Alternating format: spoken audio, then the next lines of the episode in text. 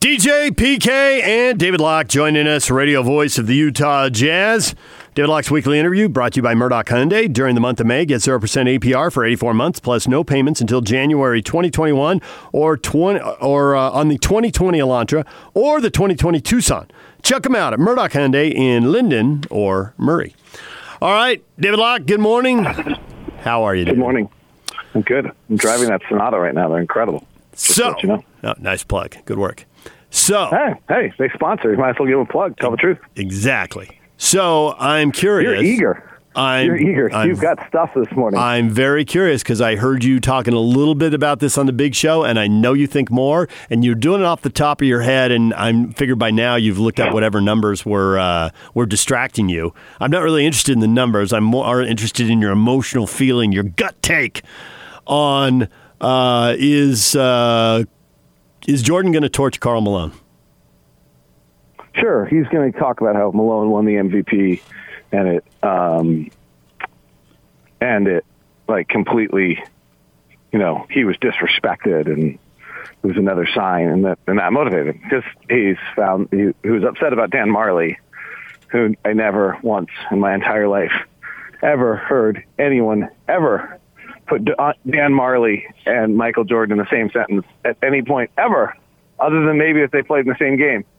So you know, clearly he made things up in his head, um, and so there was there'll be a Malone shot in there somewhere. Okay, I want to know about what you sent us a big group text as far as college football. You think that through all this, the Pac 12 and other conferences will never be known the same again. I found that fascinating.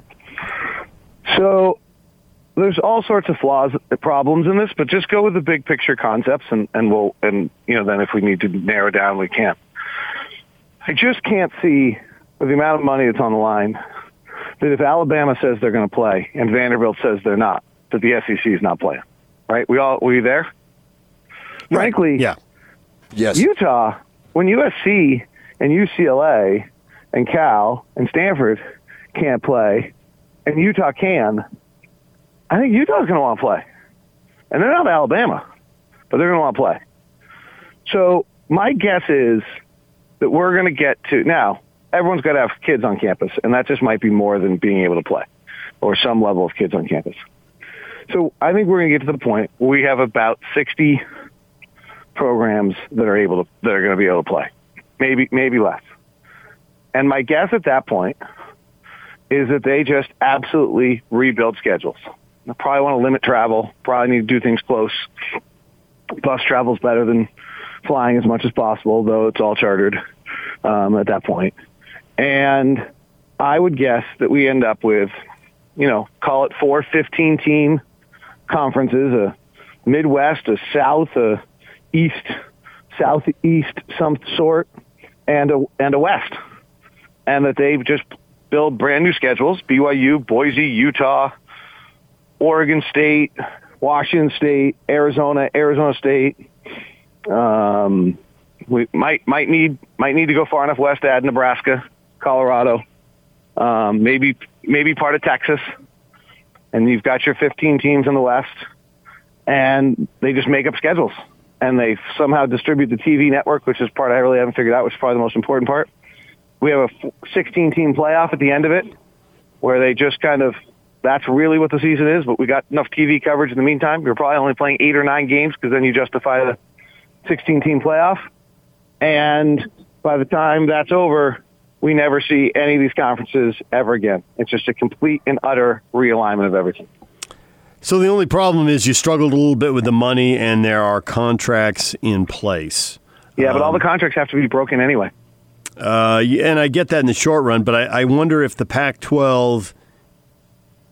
I'm not totally dismissing because I kind of thought what you thought, but I also think that there, I, I'm of two minds here. One that there is consolidation because of this. And if I were a Ute fan, which because we cover them as much as we do and there's as much interested as they are, although we're not, we are, if you know what I mean. You're in that weird position in the Right, media. yeah, yeah, You know, yeah, you want stories and they're a good we story. Need the, we need the Utes to be interesting. We need the Utes and Cougars to be interesting and good. Right. So there, I think the thing that would worry me going forward is if six or seven of the most valuable programs in the Pac-12 and the Big 12 got together for a 12 to 14 Western Super League. I, I don't know that I can go with you on the Big 10 and the SEC realigning and all that kind of stuff, but I think that the that would worry me. You know, there's been momentum for it in the past and it hasn't happened. Could it actually happen? And if it happens, then do the Utes get left out of whatever the top flight is? That would worry me. Right.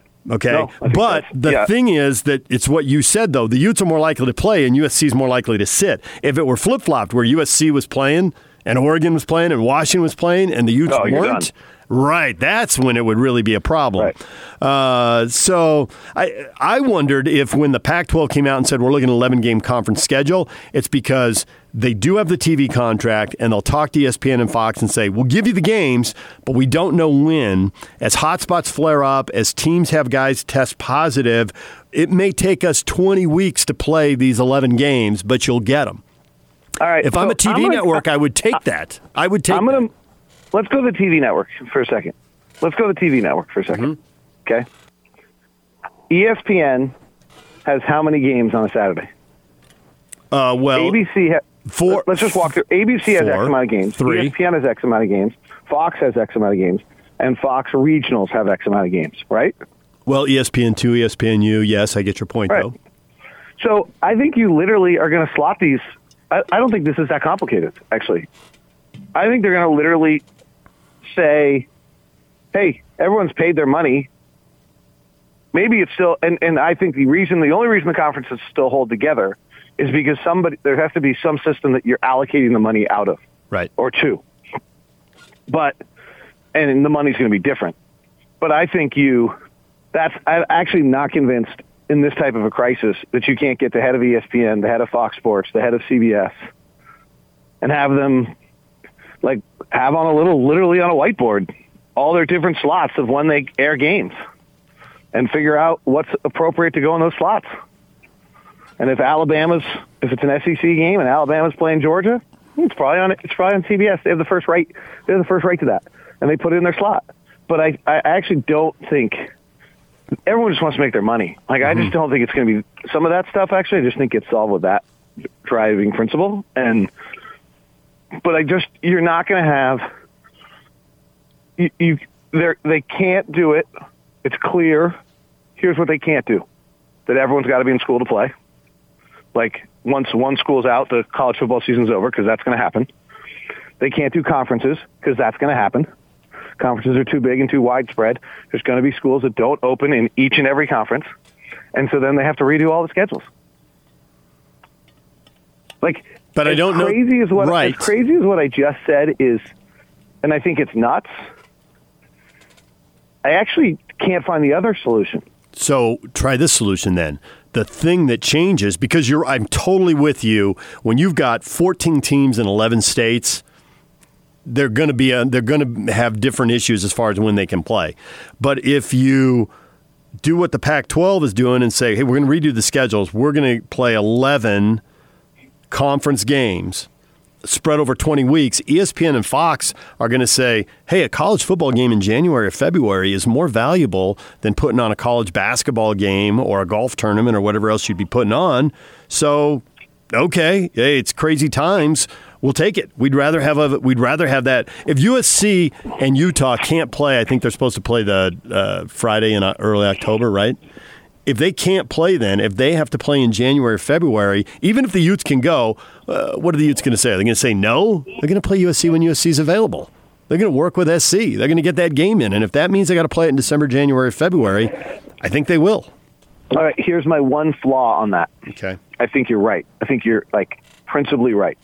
The one reason I don't think that works is at the time in which that has to be decided, we don't know that USC can play. Oh, yeah, I think it gets bumped out there indefinitely. Hey, we're going to play it when we can. So how? Well, so then what are we doing? Are we starting part of college football in September? Yes. But USC starts in November? Are we just starting college football in November because we're waiting for USC with no knowledge that USC is actually going to be ready? Utah will wait for USC, but Alabama will not wait for Vanderbilt. Right? So that's what I think it's really complicated here is this this exact scenario we're talking about. Where USC and UCLA decide, you know what, we're not actually ready to go. And and frankly, if they're not ready to go in September, now there's a few things different here. So USC is really interesting because USC's got those two summer quarters and they're both canceled, and so they don't actually have a kid on campus until like late August, which just doesn't work, right? Like that fundamentally, we USC doesn't work. How USC is going to get their college football players on campus when they have a closed campus until late August, I don't know. Um, but let's say that USC announces that the fall quarter is online. Like, what are we? What are you doing? Like, USC, they can't. Then what do you do? Just then USC just doesn't play football. But we can't like suddenly have USC waiting to decide. You know, we're hoping in November actually we'll start some classes. We're going to do a weird hybrid. Yep. And then we and we wait, and so five teams have played seven college football seasons. Then USC starts playing. I don't think we can do that, can we? I, I mean, I don't know. Like it's all new.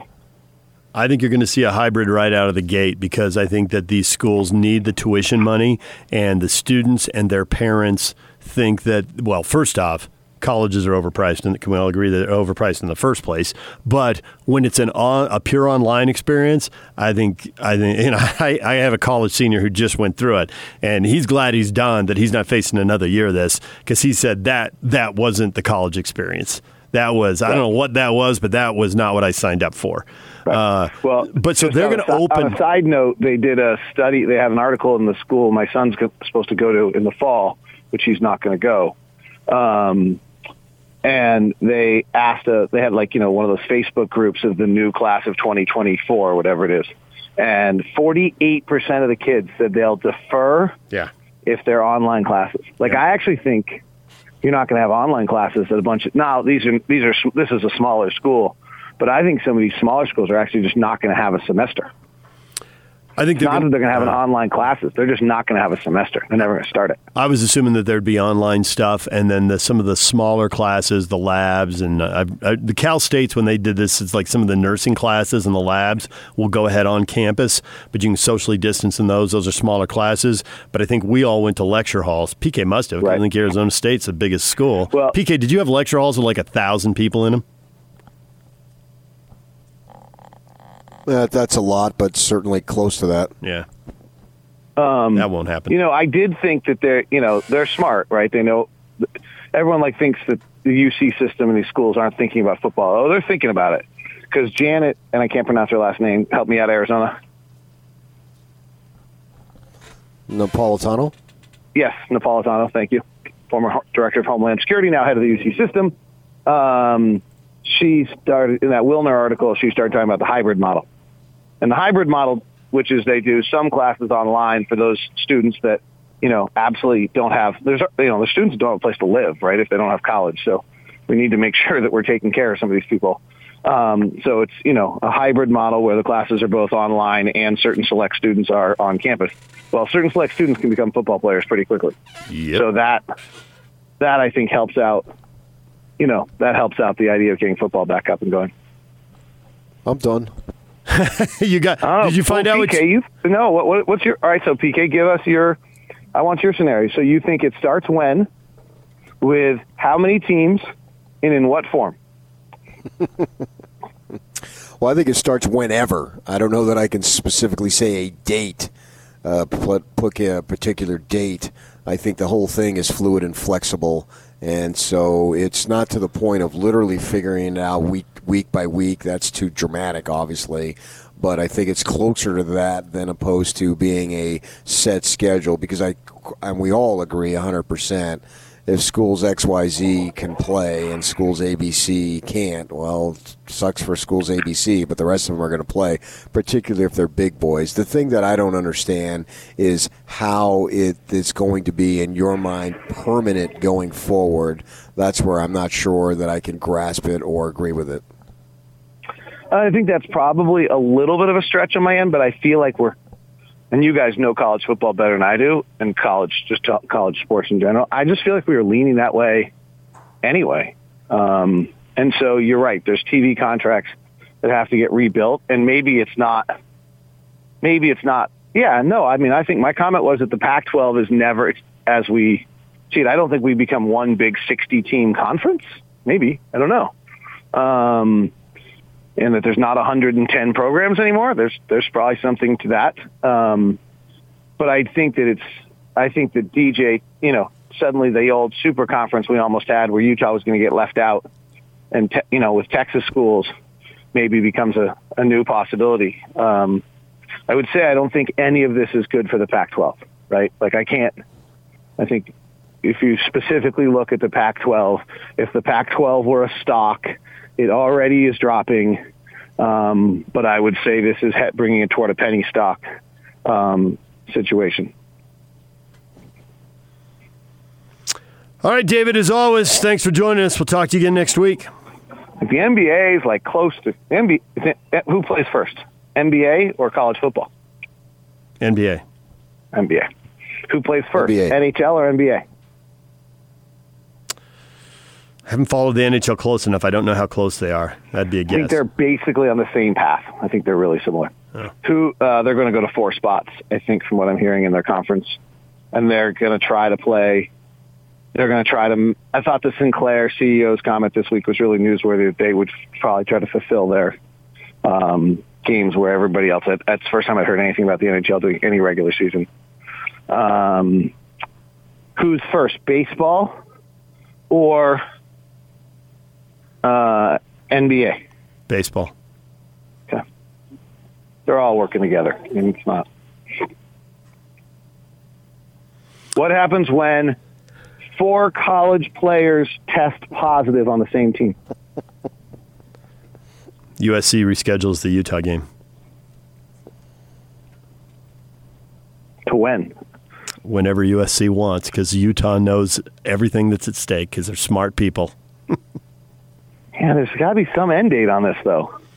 Uh, the NFL draft. The, the, NFL draft is the end date. There's been too much talk about spring football behind the scenes. They've planned for it. They're they're ready for it. There's, there's, no, there's no way, question. Like way too much talk. So you can't suddenly have a bunch of people play the fall and another conference play the spring, right? Yeah, you can. I think it'll happen. And what do you do about title?